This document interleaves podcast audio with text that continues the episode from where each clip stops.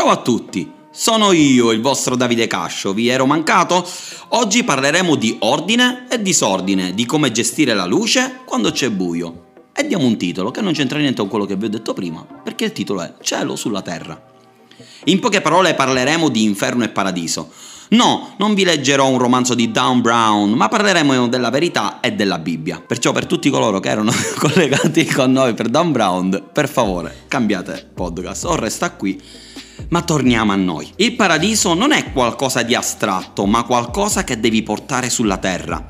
Alcuni di voi avranno già sentito questa frase, forse, invece altri storceranno il naso e sono curiosi di sentire. Ma oggi parlerò proprio senza mezzi termini, dobbiamo dire la verità senza filtri, ragazzi. Partiamo con una domanda.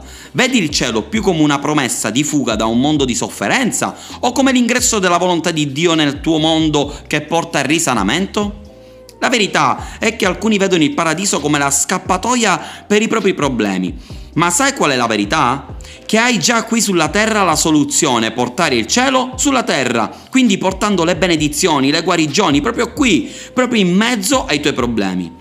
Non devi fuggire dalla tua vita desiderando il cielo, ma permettere al cielo di entrare nella tua vita attraverso Cristo. Quante volte ho sentito persone perché forse a causa dei loro problemi dire non vedo l'ora di andare al Padre, ma il Padre ti ha dato un comandamento di portare il cielo sulla terra. Nella preghiera più famosa infatti eh, del mondo, che è quella che, del Padre nostro, Gesù dice una, una frase, sia fatta la tua volontà come in cielo così sulla terra.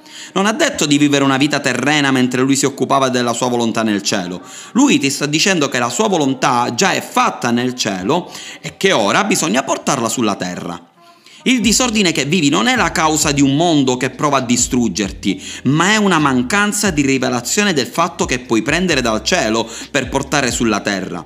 La frase che alcuni dicono è appunto un giorno andremo col Signore e saremo contenti. Ragazzi miei, non è corretta, tu puoi essere contento già qui sulla terra siamo in un mondo buio. Ora immaginate di essere in una stanza completamente buia e di vedere una lucina. Il tuo pensiero sarà di voler andare lì perché quella lucina per te sarà una sicurezza. Vi faccio eh, vi, vi racconto una piccola storia reale che mi è successo. Sono andato a pesca un, una sera in barca con degli amici e siamo andati a pescare i totani. Ora, questo genere di pesce, sapete, è quello che assomiglia al polipo.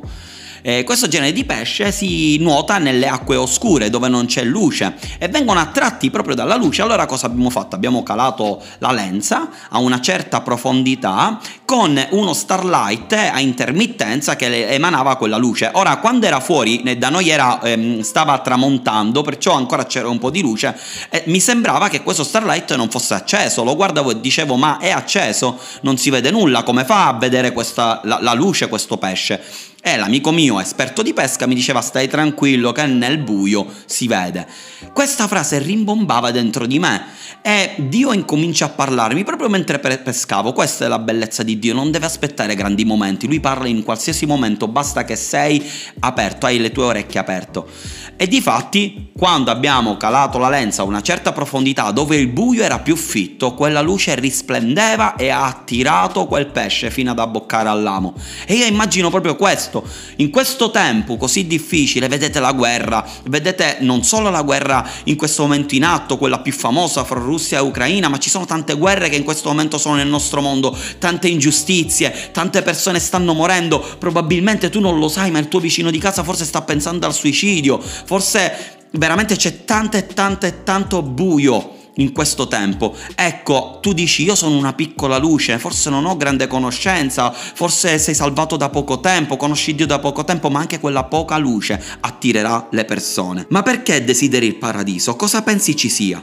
Il paradiso è un ordine, ragazzi. Ordine è fare la volontà di Dio. Oggi Dio vuole dirti, caro figlio, non ho fatto il paradiso per farti fuggire dalla terra, ma ti ho dato la fede per portare la luce, cioè il paradiso, in questo mondo di tenebre. Se hai desiderio di vivere il paradiso, inizia portando la luce. Il paradiso non è una condizione di benessere personale, ma di condizione di ubbidienza totale a Dio e questa ubbidienza ti porterà a stare bene, ovviamente. Il problema fondamentale della tua vita è quale uso ne fai. Sicuramente hai tanti problemi, E non voglio sminuirli, ma devi scegliere se stare nelle tenebre o nella luce. E il caos peggiore lo vivono coloro che conoscono Dio e decidono di non fare la sua volontà. Mamma mia, che cosa tremenda. Un uomo disse: È nel mezzo che si fanno le scelte umane. L'inizio e la fine riguardano Dio. I decreti di Dio sono nascita e morte e nel mezzo di questi limiti l'uomo produce la propria angoscia o la propria gioia. Dipende chi stai servendo, a chi stai ubbidendo. E molti potranno eh, controbattere dicendo io non ho scelto le cose cattive che mi sono successe. È assolutamente vero, ma oggi tu puoi scegliere se continuare a farti influenzare dalla negatività delle circostanze o prendere la gioia che viene dal cielo.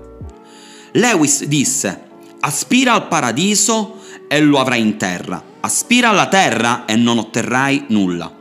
La seconda domanda che voglio farti è in che modo ciò in cui credi oggi riguardo alla fine influenza il tuo modo di vivere sulla terra? Ciò in cui credi riguarda alla tua fine, cambia il modo in cui tu vivi, è una certezza, lo puoi applicare nel mondo spirituale con Dio, ma molte persone lo applicano proprio alla loro vita in generale. Difatti c'è il detto carpe diem, e ci sono vari detti che dicono di vivere i giorni come se fossero gli ultimi, in questo modo godrai il massimo. Alcune persone, alcune persone che eh, sono anche chiamate uomini saggi, eh, ti dicono che quando ti avvicini verso la fine incominci a pensare pensare a ciò che è realmente importante per te. Bene, se tutti sapessero che domani Gesù torna, li vedremmo tutti in chiesa? Tutti inizierebbero a parlare di Gesù senza confini o limiti? Ci stiamo cullando troppo, ragazzi, credendo che il domani ci appartiene, credendo che c'è ancora tempo.